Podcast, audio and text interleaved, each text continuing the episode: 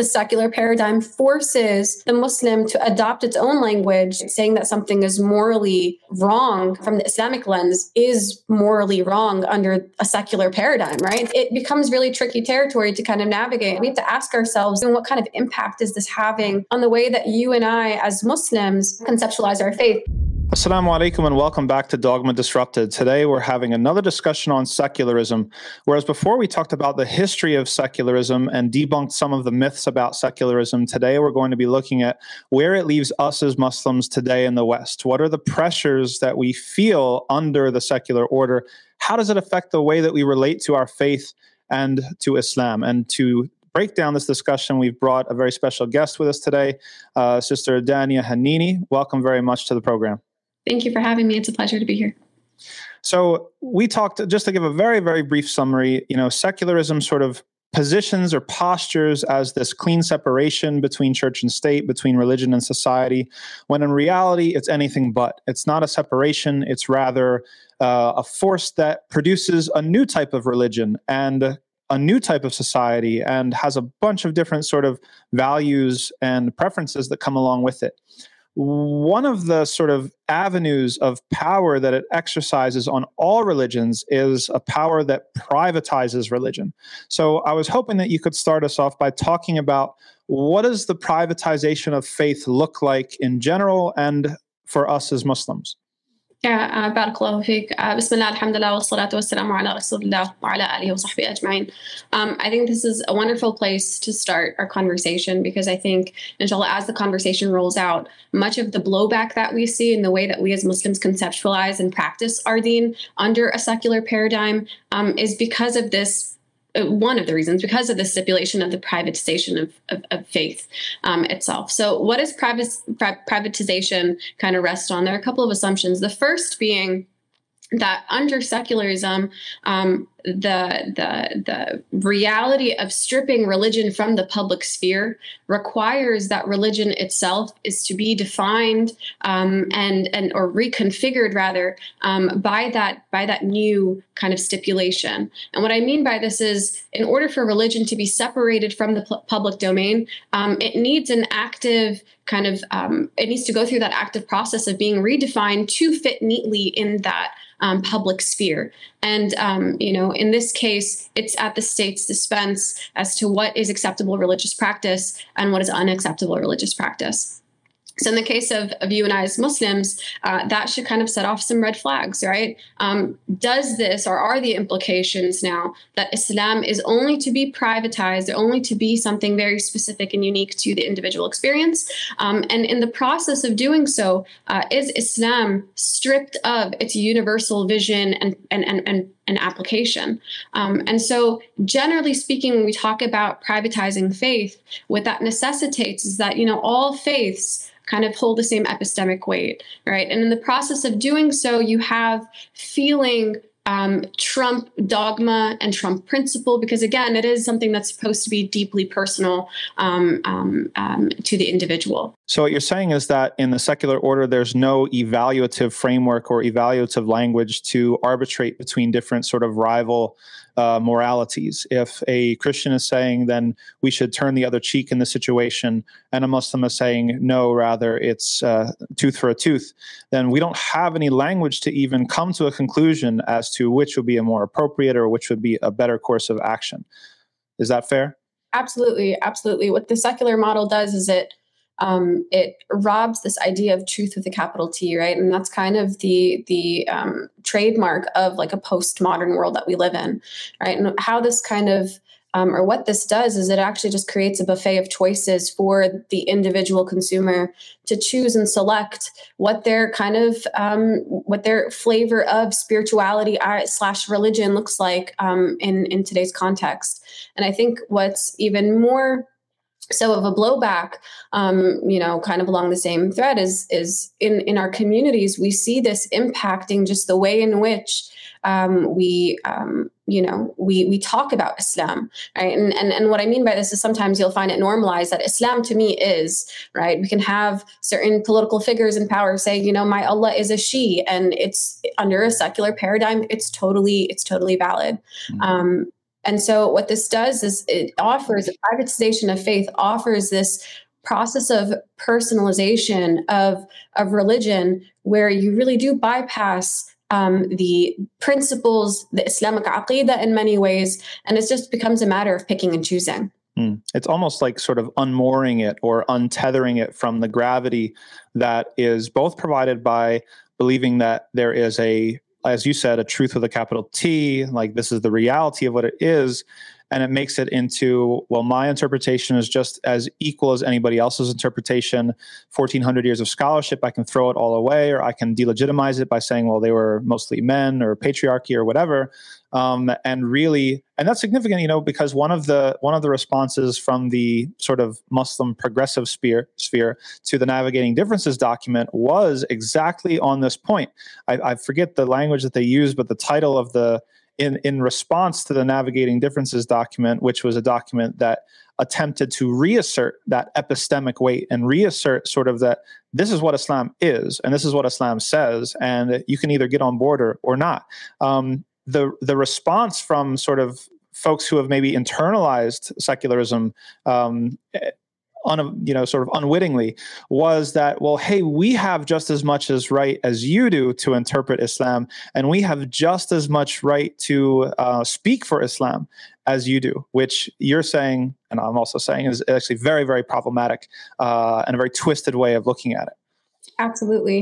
And the last thing that i'll just kind of add here is um, you know all this takes place within the idea of conceptualizing islam but i think when it translates over to practice you also find that it's becoming more and more popular in in our local communities of you know Muslim youth saying, well, you know what, if I don't feel quote unquote benefits of certain ibadat, mm-hmm. then mm. is that a free pass for me to kind of drop what I'm doing? Right. Again, showing that shift of mindset of, you know, religion is supposed to, you know, satiate the individual fancy, right? Mm-hmm. And so again, when we talk about Islam as a complete way of life, a worldview, and we talk about Islam as quite literally meaning submission, right? This is a complete shift of perspective and practice.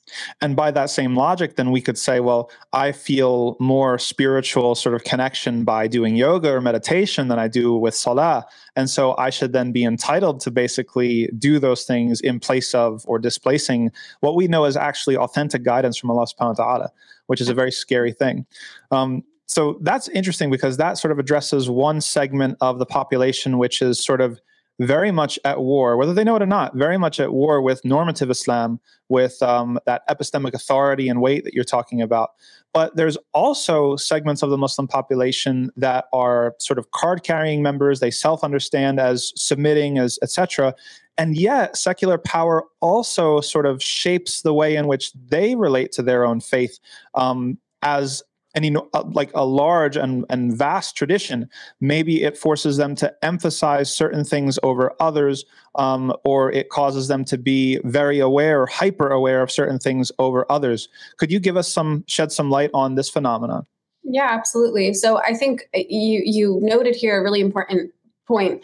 Um, secularism impacts people very differently, right? But it is pervasive thought. So meaning every single one of us is going to taste or, or be touched by it at some in some shape or form, right? Some a little bit more concretely than others, um, or or maybe a little bit more um, you know, um, identifiable than others. But I, as far as the way in, in which secularism perhaps is a little bit more subtle, or subtly influential, we see this emphasis on the fard right? Even again in our communities and the way that you and I perhaps envision Islam. Um, you know, many times what we think about Islam fits neatly into this, you know, individualistic um, mode of practice. So what we'll find is, you know, the individual obligations like the fiqh of salah and, and, and siyam and zakah, those are the things and the heart softeners. Those are the things that really get the spotlight in in our communities. And that typically is what kind of yields the greatest number of attendance or attendees for programs,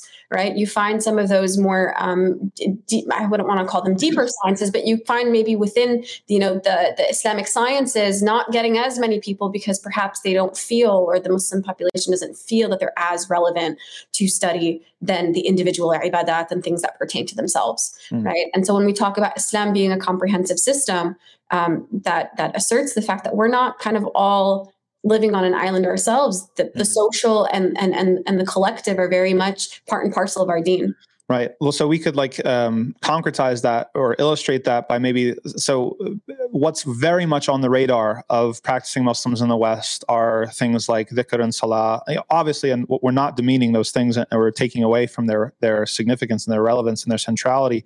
But to show that what's completely off the radar, for example, would be like how we as Muslims should be setting up our families or setting up our communities in a way that we have enough sort of collective gravity and collective power to, let's say, protect our kids in the public schools to make sure that they have the freedom to be able to pray in school or to get out of, you know, LGBT curriculum or things like that. Things that are sort of, again, as you said, they're they're not just working at the level of the individual; they're working at the community level. Like, who are your neighbors? Where are the Muslims living? Like, what are the sort of you know, um, do we have like sort of a, a, guild of like Muslim business owners, right? Um, even coordination of zakat, off to be frank, right? The, the coordination of zakat is very, very sporadic. Like, is the zakat from the suburbs getting to the inner city or is it going somewhere else? Um, these are sort of are these is that a fair sort of representation of some of the issues maybe that that we're de-emphasizing and that are off our radar because we're kind of funneled into this way of of relating to Islam in a very hyper individualistic sort of way? Yeah, absolutely. I'd, I'd agree with that statement. I think that also in the way in which our, our, our, you know, perhaps again, just me having background with community work with within, you know, the youth or, or, or youth work within the community, I will say it's like uh, using them as case studies is typically is, is, is my go-to. But what I will say is if you were to ask them what Islam is to them, typically uh, many, many would present it as just being a good person, mm. right?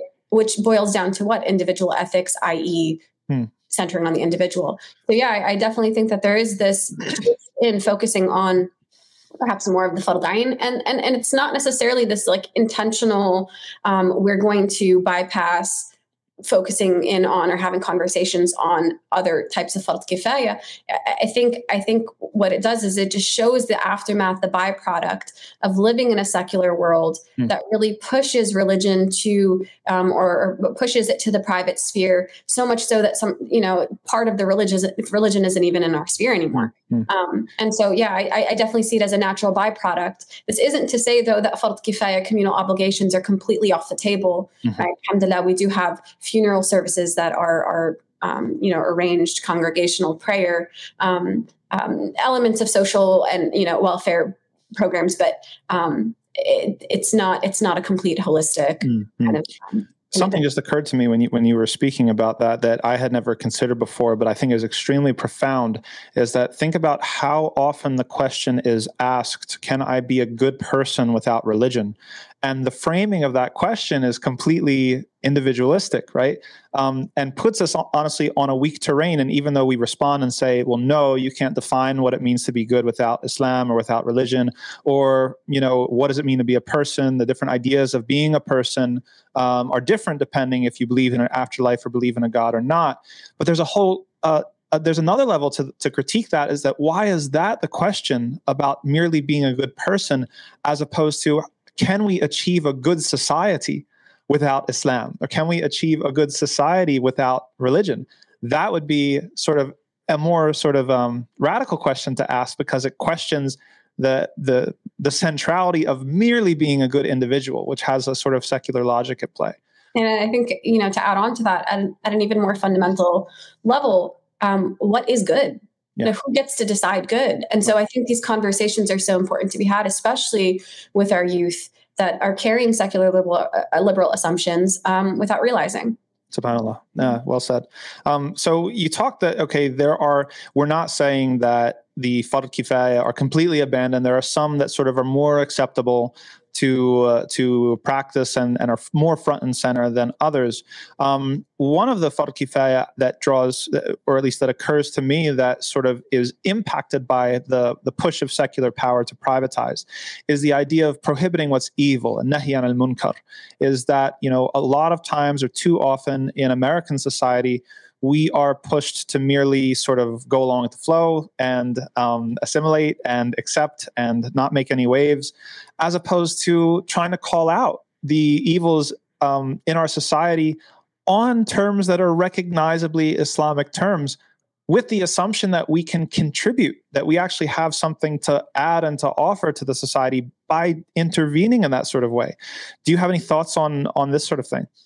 Absolutely. So, you know, fard kifaya having I think I think starting at at you know maybe the, on a foundational level when we talk about communal obligations right i think the first question is well like what defines our community right? Under a secular paradigm you have the nation state emphasize this idea of national identity and that's that that is what first comes to mind um, when, when when discussing this this concept. So uh, when we talk about what we do within our specific contexts over here, you know, in in in a, in a U.S. context, yes, things like congregational prayer and um, and and funeral services, et cetera, are, are are are taken care of to a certain degree.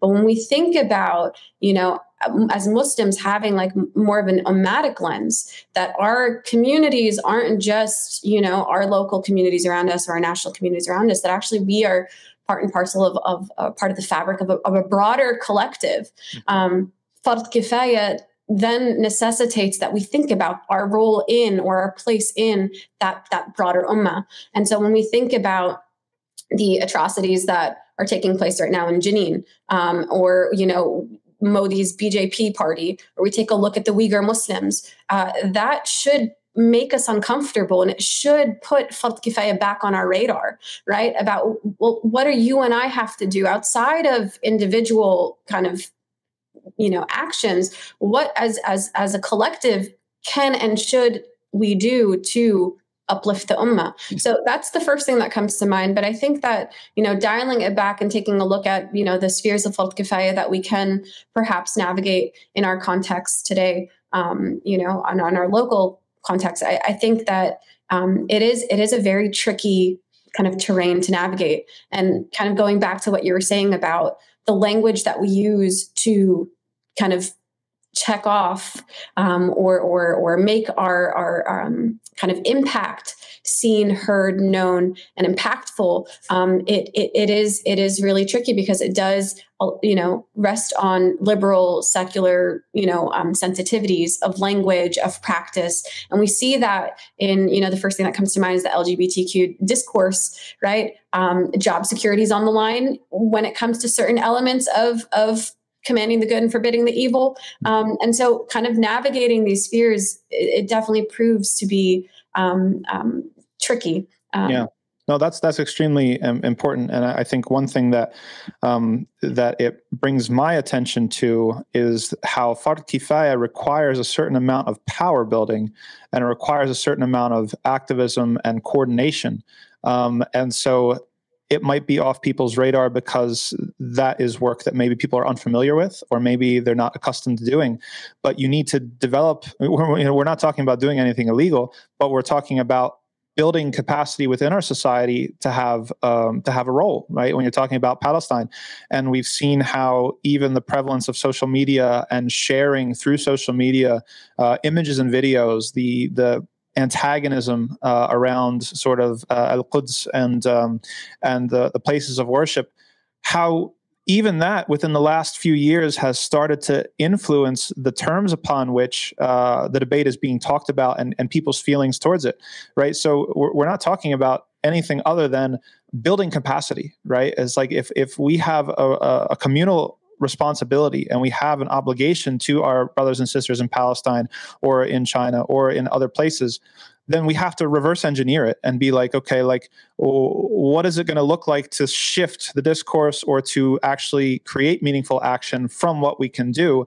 and what are all the steps in between that we have to follow in order to build the capacity for that action? What types of organizations need to exist? What types of lobbying needs to exist? What types of whatever it is um, so that's you know that, that requires us to to go back to the drawing board and, and think really carefully about you know what our our duty is. And you i think said it very very well is that this is what's required of us actually. This actually demonstrates our loyalty and our sincerity to our brothers and sisters in islam. Um, the second thing that you mentioned that I, i'd like to to kind of riff off a little bit is again what you said was the the the discourses that we use and how we assert ourselves right? So um, you know, uh, we talked on on the episode we did on human rights about how sometimes you might deploy a certain discourse because it's going to be legible right? It's going to be understood in a very immediate way. And people aren't ready really to like hear something deeper or something that's a more fundamental critique. But the the the risk that we run by only deploying those discourses is that they start to do work on us and they start to actually displace the discourses and the values that we have from Islam.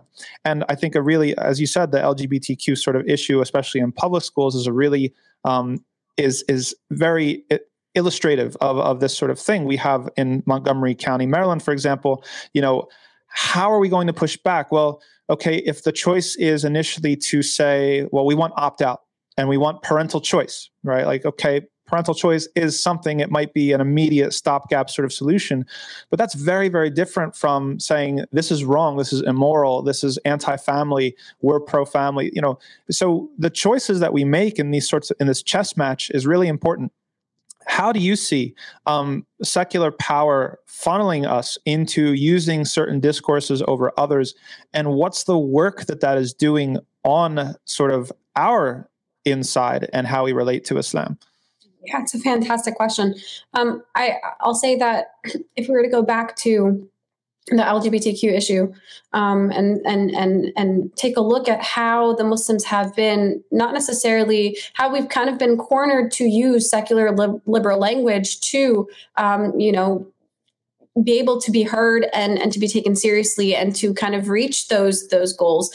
They've all had to be you know done to a certain degree pragmatically right? Using secular liberal language constitutional rights right? This goes against my constitution so oftentimes what we see is the secular paradigm forces the muslim to adopt its own language to justify religious behavior practice and conception versus using our own our own religious language right? Saying that something is morally um, you know, wrong uh, from the Islamic lens is morally wrong under a secular paradigm, right? So mm-hmm. it, it becomes really tricky territory to kind of navigate. And I will say that with time, pragmatism might be you know might be the vehicle through which we check off um, you know short term wins but as far as the long term goes uh, we have to ask ourselves that what is this doing what kind of impact is this having on the way that you and i as muslims kind of conceptualize our faith. Are we doing things are we functioning via that that that roadmap of secular liberal language or are we able to kind of tap into our own um, you know islamic aqidah um, our own worldview and assert um, the ability to practice because of that worldview and not not having to kind of couch ourselves in secular liberal language, right? So when we take a look at even certain ibadat, the way that we justify um, or feel the need to even justify certain ibadat, um, we find that we kind of lean into our comfort zone um, of secular liberal language that you know if we were to take the the example of like hijab for example right that it's not just enough to say it's an obligation from allah subhanahu wa ta'ala and it's not just an obligation in having a piece of cloth but also the the the awrah that's covered the definition of what that awrah is um, what that hijab looks like to a certain degree. That's all outlined but in secular liberal language what makes it comfy and almost justifiable to the masses is um, well no it's liberation it's empowerment it's free choice mm-hmm. right? And so with time what that does is it changes or impacts um, the muslim psyche itself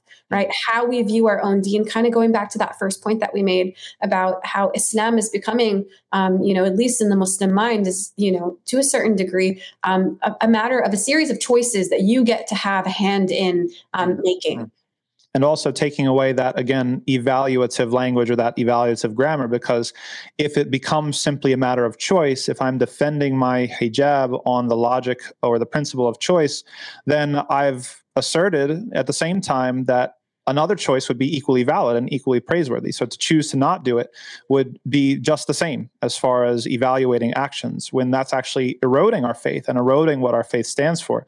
That not all something doesn't become valuable merely because you choose it. Actually, it's valuable whether Allah subhanahu wa ta'ala approves of it or not. Um, and that's an extremely important distinction that needs to be made. So what what you're saying and what I'm saying, I think, is that we need to be careful. We almost need to operate at two different registers or at two different levels. That we might have to deploy certain discourses and languages, et cetera, ideas in order to to get those short term wins. But we have to at the same time be working to identify what are the obstacles that are in our way for sort of having our own language be read and registered within society, right? In order to call out something as immoral, as wrong, right? What are the things that are standing in the way of that being forceful uh, and that being taken seriously? And how do we kind of position and maneuver ourselves uh, to get to the point where one day, because these things are all in flux, right? People act like it's just like, oh, there's nothing you can do about it. Oh no, they're all in flux. So we can actually work to a point where one day that will mean something to, lo- to larger society to say that this is wrong, this is immoral, this is against what the creator wants, um, can actually be read and let and and felt as something that's significant instead of just being sort of religious lunatics. How it will be read kind of currently. Absolutely, and I think just the reminder that you know to think long term. Um, you know, you know uh, functioning within the sphere of of comfort, i.e., using secular liberal language to to to make those wins, I, I think, or to have those wins, I think what we have to constantly remind ourselves is um, you know, over time you lose your Islam and you lose yourself, right? And so that's that's the biggest loss that you can have in the name of trying to secure those Islamic rights. You, you long term might lose your Islam, mm. and so it becomes it's again conversations that need to be had with with with people who who are are, are more familiar and, and, and more knowledgeable on this. But what I will say is, I think I think it's it's an important and, and tricky kind of um, um, conversation that, that that needs to be had because pragmatism, you know uh, most in most cases I, I think pragmatism long term has some detrimental effects. Yeah 100% yeah. Well said. Um, so the sort of balance so we've talked about okay there's the the balance between fard kifaya and fard ayn that that's one of the sort of um, cracks or fissures or sort of downstream consequences of secular power on us. Another one is sort of the language and discourses and values that we use and we deploy when we're even advocating for Islamic stances and normative sort of Islamic uh, practice.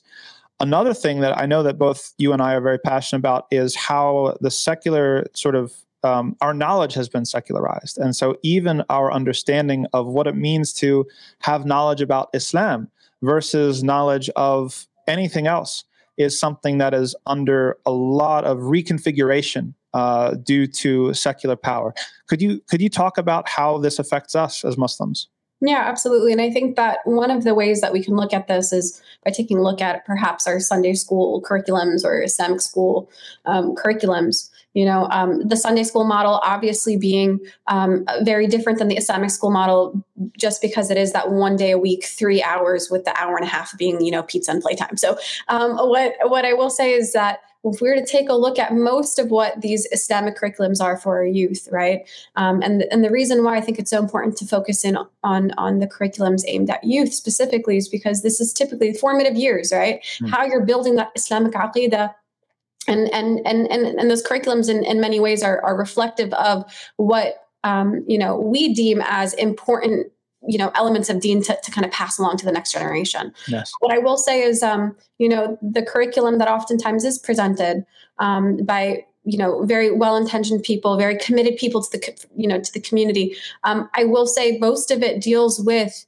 um, you know loosely strung individual ethics right you might have some you know abstract um, you know, uh, concepts on Allah subhanahu wa ta'ala and the Prophet sallallahu little bits of seerah, um, a lot of emphasis placed on akhlaq because we don't want, you know, rowdy Muslim kids. Um, and so you, what you find is really like this amalgamation of individual ethics kind of plated to our Muslim youth without the aspect of the contemporary oftentimes missing that really important um, component of connecting those little dots of of, of ethics um, and, and principle to this broader framework, this, this frame of reference, i.e., the Islamic aqidah and our worldview.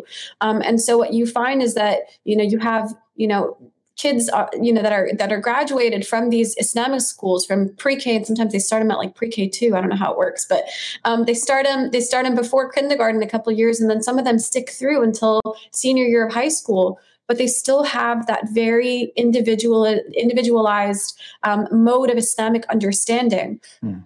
And that's not necessarily, um, you know, reflective on, um, you know, uh, the the the efforts, so to speak, but more so on just the the the curriculum and and perhaps again the the tricky territory that we're navigating in this secular world. Mm-hmm. Uh, Yeah, there's no doubt. I mean, everybody, it's the the aunties that teach the Sunday school are legendary. Everybody knows that they're the legends of the community. They put in the most work.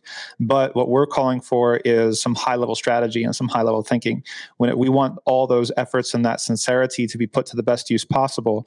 And uh, there are certain structural elements. There are certain sort of curriculum decisions. There's some sort of in, instruction uh, or pedagogical decisions that are being made that are actually making us waste a bunch of time. Um, and there's like so so you lined out like some multiple different strata uh, upon which it's happening. One of them is the even idea of just sort of like a patchwork, you know, Sunday school where we only have three hours. As you said, it's not really even three hours, and this is somehow supposed to compete with the you know eight hours a day or whatever it is, uh, five days a week sort of assembly line of public education, and now what they're getting in the, even the elementary schools, the sort of programming that they're being fed. Um, it's just not enough. First of all, it's not it's not even structurally like that amount of hours is not amount is not a sufficient amount of hours to undo um, sort of the erosion of their of their deen that's happening in the the normal week. Um, but that's even assuming that those three hours are like super impactful and super like, you know, um, with great curriculum and, and excellent execution. And that's also not happening, right? So we have um, a lot of different issues. And both you and I, you know, are in Islamic education for youth. And so we're kind of on the ground level of this. We've both seen how Islamic studies is really treated as kind of a, a waste bin category. Um, and so it what in sort of more classical curricula are you know separate subjects and separate sort of things like fiqh and hadith and tafsir and you know uh, lugha and all these sort of different things. We just kind of throw them all together as as islamic studies. And then to add insult to injury we demonstrate through our priorities and and through our choices that this is not really a very important subject at all. Um, I remember when I I think I spoke at ICNA last year about this. I took a a schedule from one of the prominent um, Islamic schools. So it was, a, it was a, you know five days a week school um, in the Chicago area, and they had Islamic studies switching off every other day with physical education. Um, whereas the the subjects that did not take a break were math and science and all the sorts of things that you know um, maybe we're communicating to our youth that there's a certain prioritization that's going on.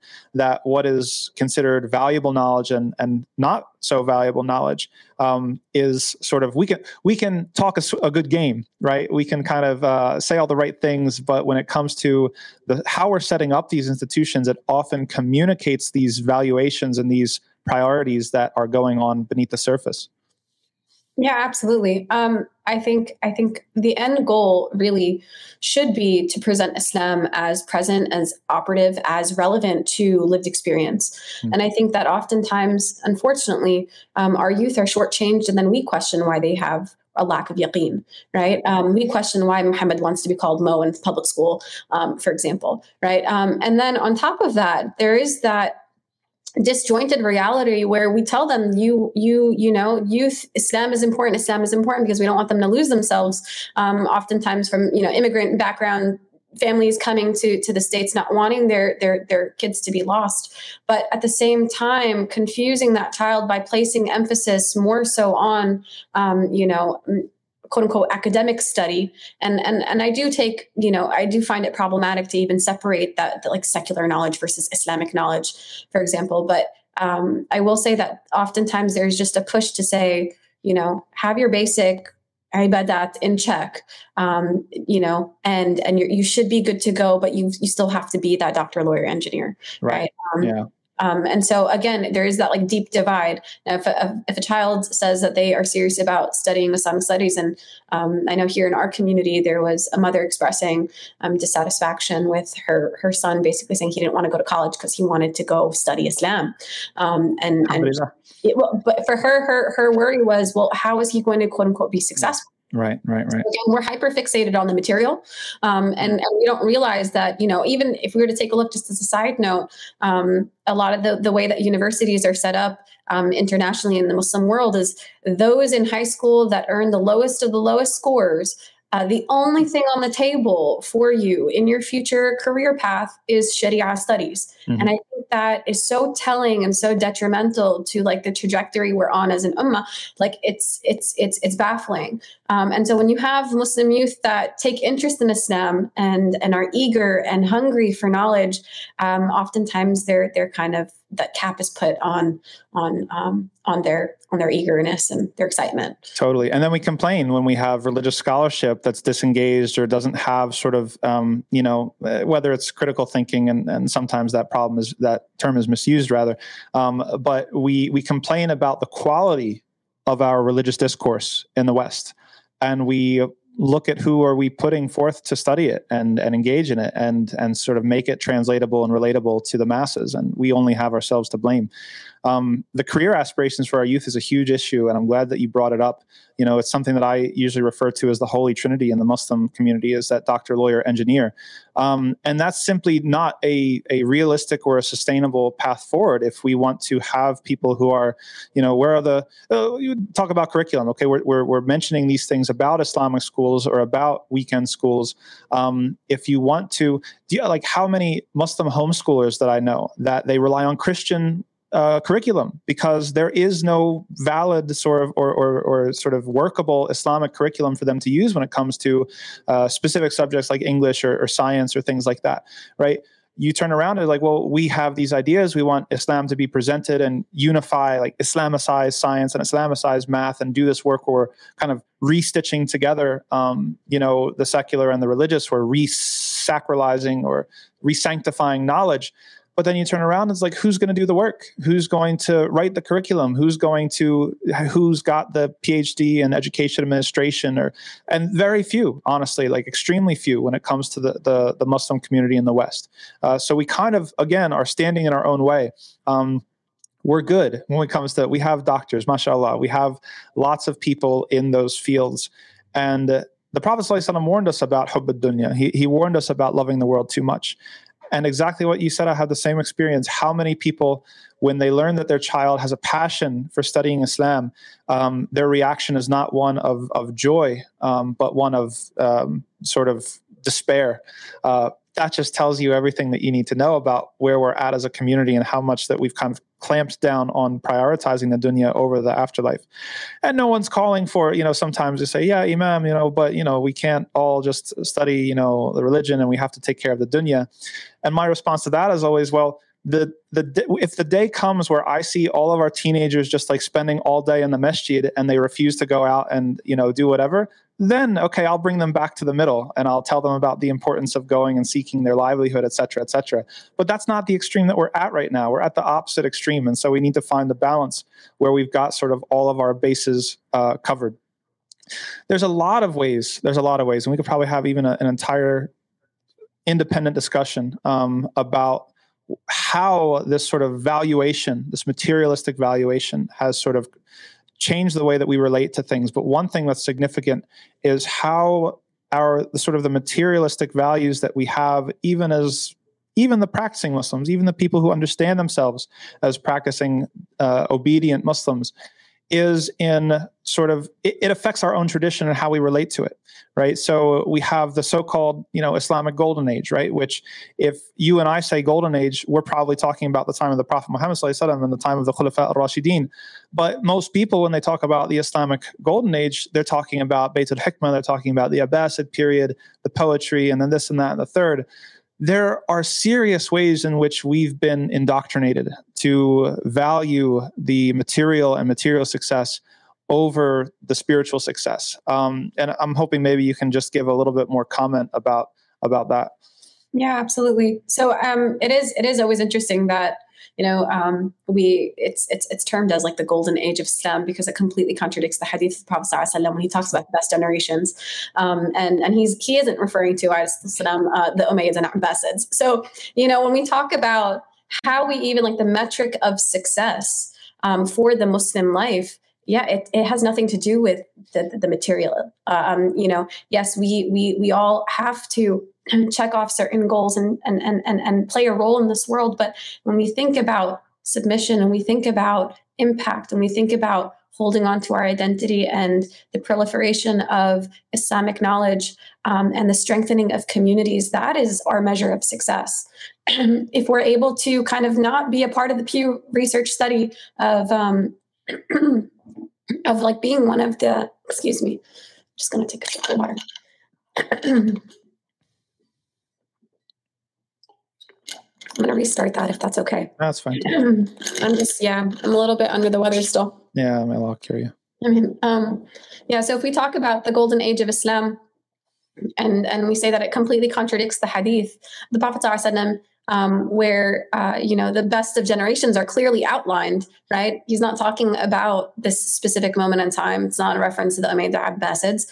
Um, you you you know, it's it's this emphasis that we have kind of shifted in perspective to to say our metric of success equals um, you know materialistic wins. And from the muslim perspective you can be um, you know, if you if you've got from you know strong commitment um, to your deen, submission to Allah Subhanahu wa Taala, strong communities that have yaqeen, right, where we don't have to fear of belonging to, and inshallah, we reach that day where we don't belong to that that Pew Research study one of the one in four who lose who lose their religion and, and, and belongs to that category of nones, right? Um, in, in in the American context, um, and those are wins, right? That is success. And so I don't think that the metric for success is to say, wow, 95% of our community or our youth are, um, you know, have X, Y, and Z careers um, and, and we've won, right? I think that if a clear measure of success is to say, well, does that Ahmed,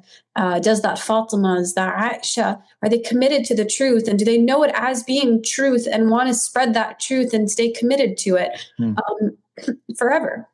Yeah. And do they feel that they can actually make impact on the world around them uh, via their Islamic lens um, and, and, and what the deen has to offer versus just simply money? Right? Um, so there's there's some food for thought there and i know it's not as simple as say you know everybody kind of take on um, the role of, of, of, jumping into islamic studies. I think allah subhanahu wa ta'ala has diversified this ummah and our talents and our strengths and it's really just a matter of us identifying doing that intrinsic work identifying what our strengths are and tapping into them so we can make impact um, in this world and that inshallah will be a source of reward in the hereafter. Mm.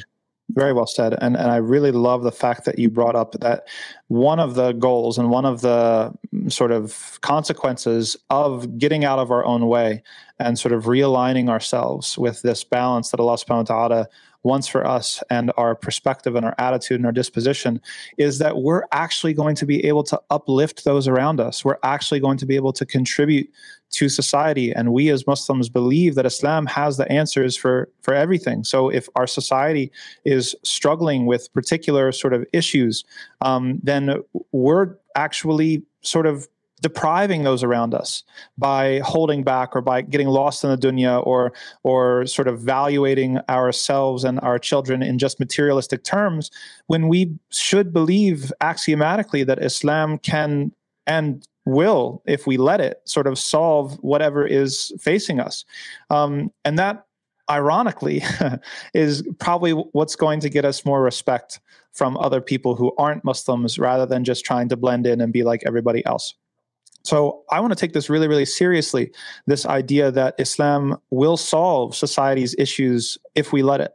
Um, and so I, I want to get your thoughts as to what are some of the um, most pressing issues that in North America or the United States in particular that we're facing, and how can Islam sort of provide an alternative if we kind of get out of the way and, and do the work to sort of show that to people and to demonstrate it?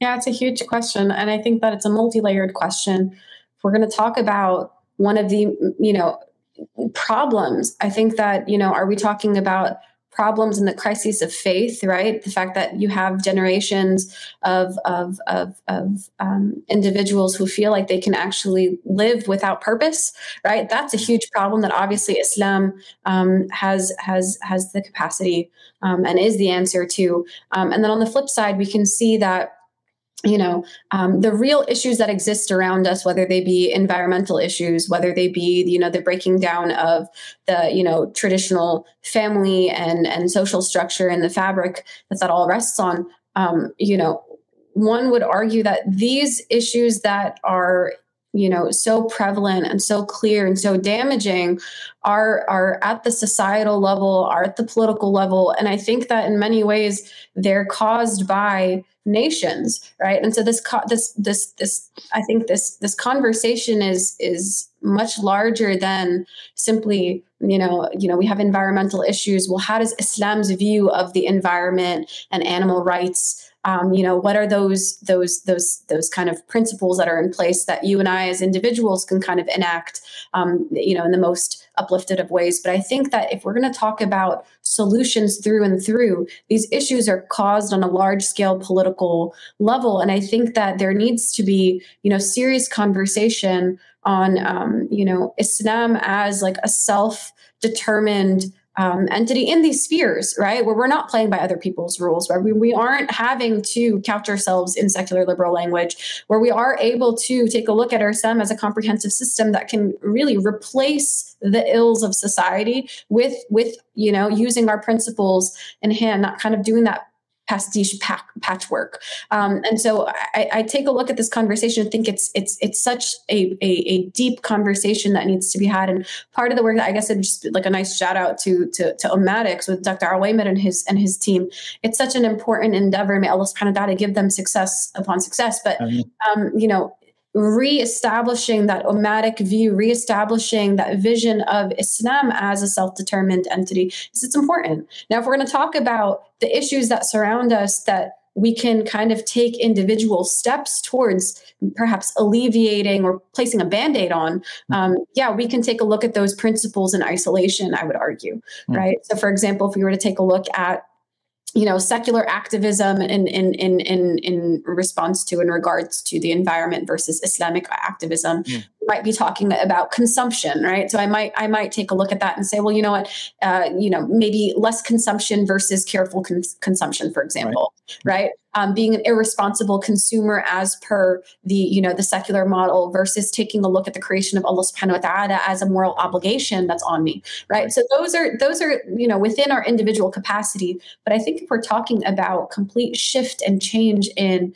in structure that takes a new structure because clearly industrial nations um, you know have create and will continue to create the most destruction and I know Hallaq has a fantastic quote um, where he says capitalism industrialism and the resultant destruction of natural habitat are not the work of nature, they are the effects of so called progress. Mm. So, in the case of changing kind of the dynamics that are around us, um, you know, I think it's going to take more than just alleviating quote unquote via individual efforts because that mm. would be as ironic as it sounds a, secular kind of um, you know walk but um, and it isn't to say that that has no place and that we yeah. shouldn't be trying within our own capacity because allah subhanahu wa ta'ala will ask each and every one of us you know uh, about what we do in within our realm of responsibility but i think if we talk about truly creating lasting change uh, we have to be honest in saying that these are political economic structures that need to be you know, and, and, and broader, longer, deeper conversations with qualified individuals need to be had on how we can kind of carefully and creatively maneuver these within our Islamic principles. Mm.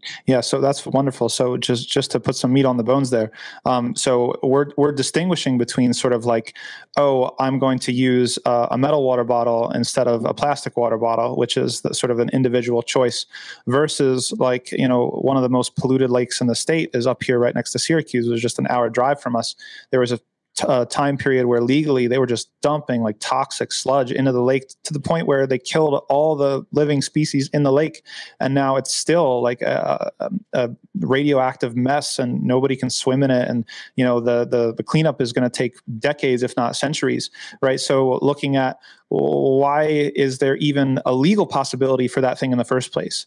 Um, that's another level. And then even a further level beyond that is sort of, well, what's our attitude towards nature in the first place? Are we sort of operating under the assumption that, you know, the world is our oyster and, and nature is just mute and brute and dumb and we get to manipulate it and conquer it in the way that we like, which is sort of an enlightenment sort of orientation towards relating to it?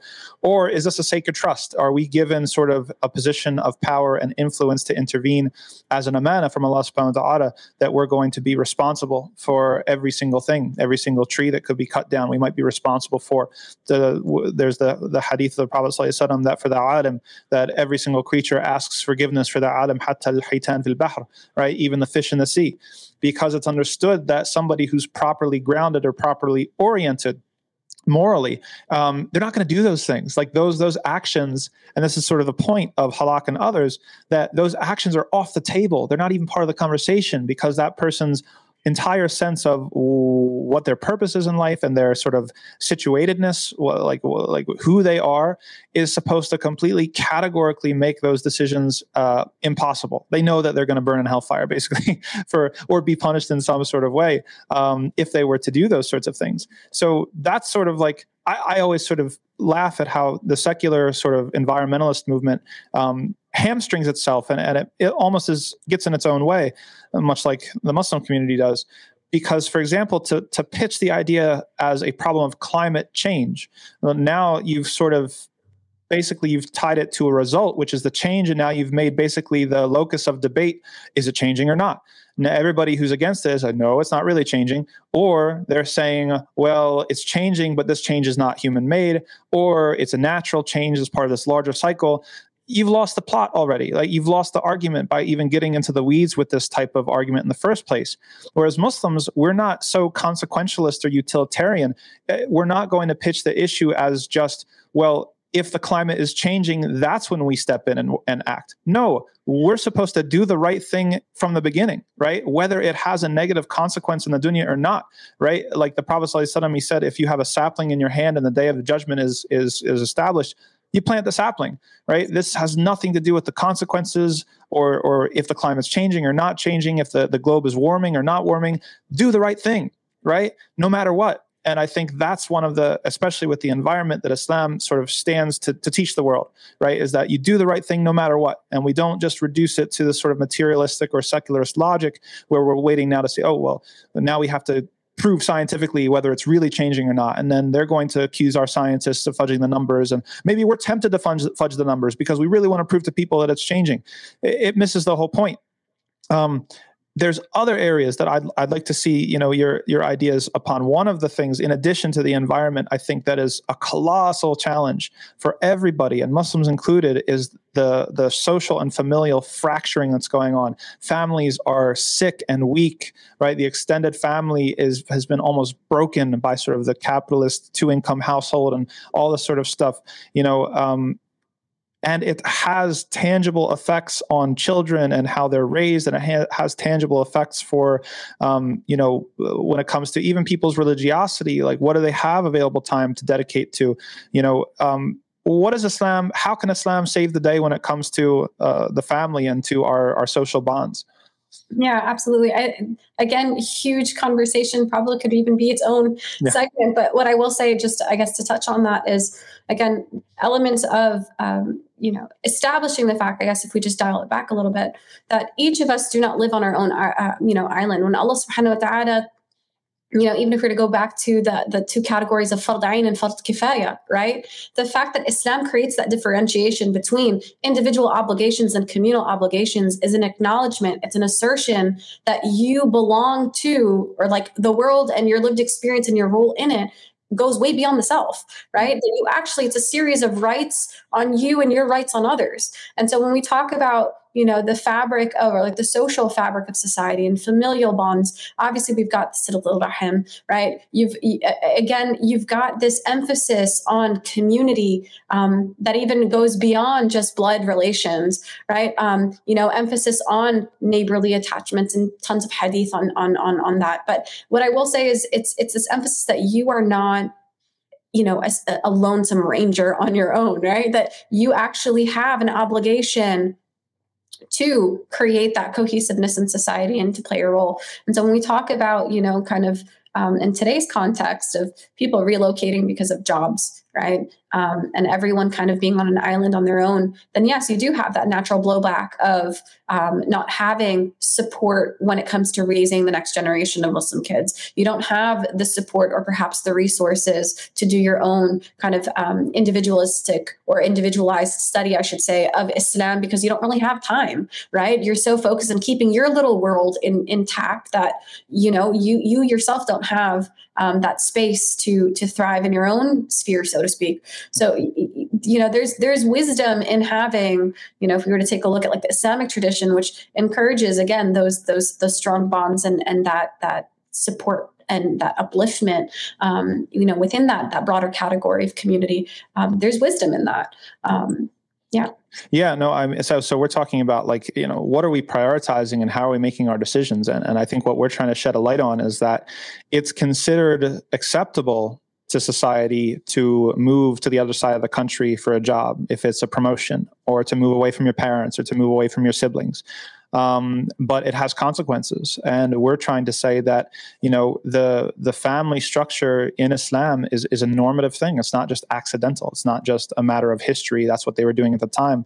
Is that you know when we see sort of what some people would characterize as inequality when it comes to mirath, right, like inheritance, that there's an understanding there about how a family should operate. There's an understanding about how the relationships within a family should be, you know, have a certain proximity and have a certain amount of interdependence, and that there's actually ironically more more freedom and happiness and leisure and you know just better results in general if we have a certain proximity or thickness to the bonds of our family. And whenever we let those bonds fray or let those bonds erode, then that actually is putting us on very vulnerable terrain when it comes to even our material, you know, world, but especially our spiritual world. Um, so we're really asking people to kind of, um, you know, instead of just getting sucked into what everybody else is doing, the rat race. You you have a a house that you can barely afford the you know the payments for and you, are in the the nice suburb with the good school district and you know whatever sort of the decisions that you've made you know what would it look like to be more intentional about this thing what would it look like to um, to follow the advice of, of one of my mashayikh in medina to have the muslims all live together right next to each other in a neighborhood with a masjid with different sort of institutions that we're talking about two completely different ways of life. Um, and honestly ways of life that are going to yield much better results um, not just in the dunya but also hopefully uh, in the afterlife as you said, these are these are enormous topics, and each one of them um, deserves sort of separate treatment. And maybe one day, inshallah, we'll we'll get to do that. Um, but we're coming up upon an hour here, and I think that it might be most appropriate to to put this conversation to bed. Um, do you have any final thoughts or comments that you'd like to share? Um, yeah, I think I think one thing that I'll say, or rather, the last thing that I'll say is these conversations are so important to be had, and I think that when we talk about isms, whether it be secularism, liberalism, or otherwise, I think that awareness needs to be had that um, you know pervasive thought impacts us sometimes you know in subtle ways that that requires deep thought and requires us to kind of take a step back and peel back the layers of specificity on how to kind of tackle and maneuver this. You know for those of us um, that that are, are are here and living under secular societies you know i i think you know it's it's it's imperative that we acknowledge the elephant in the room that no one is safe right? You have to it, it puts it on or should put that on our, our radar. Um, every every muslim needs to be thinking about this and every muslim needs to be thinking about creative ways on how we can maneuver and navigate this in a careful way where we don't lose our deen um, and that we are taking steps forward within our capacity. Um, um, as as as an individual, and then again again as a collective. So may Allah Subhanahu wa Taala gives us you know give us the, the strength and tawfiq to do it. I mean, excellent. Thank you uh, so much, Dania Hanini, for being on the program today. We look forward to many more conversations, inshallah ta'ala. Subhanakallahumma wa bihamdaka, ashhadu an la ilaha illa anta, astaghfiruka wa atubu ilayk. Assalamu alaikum wa rahmatullah.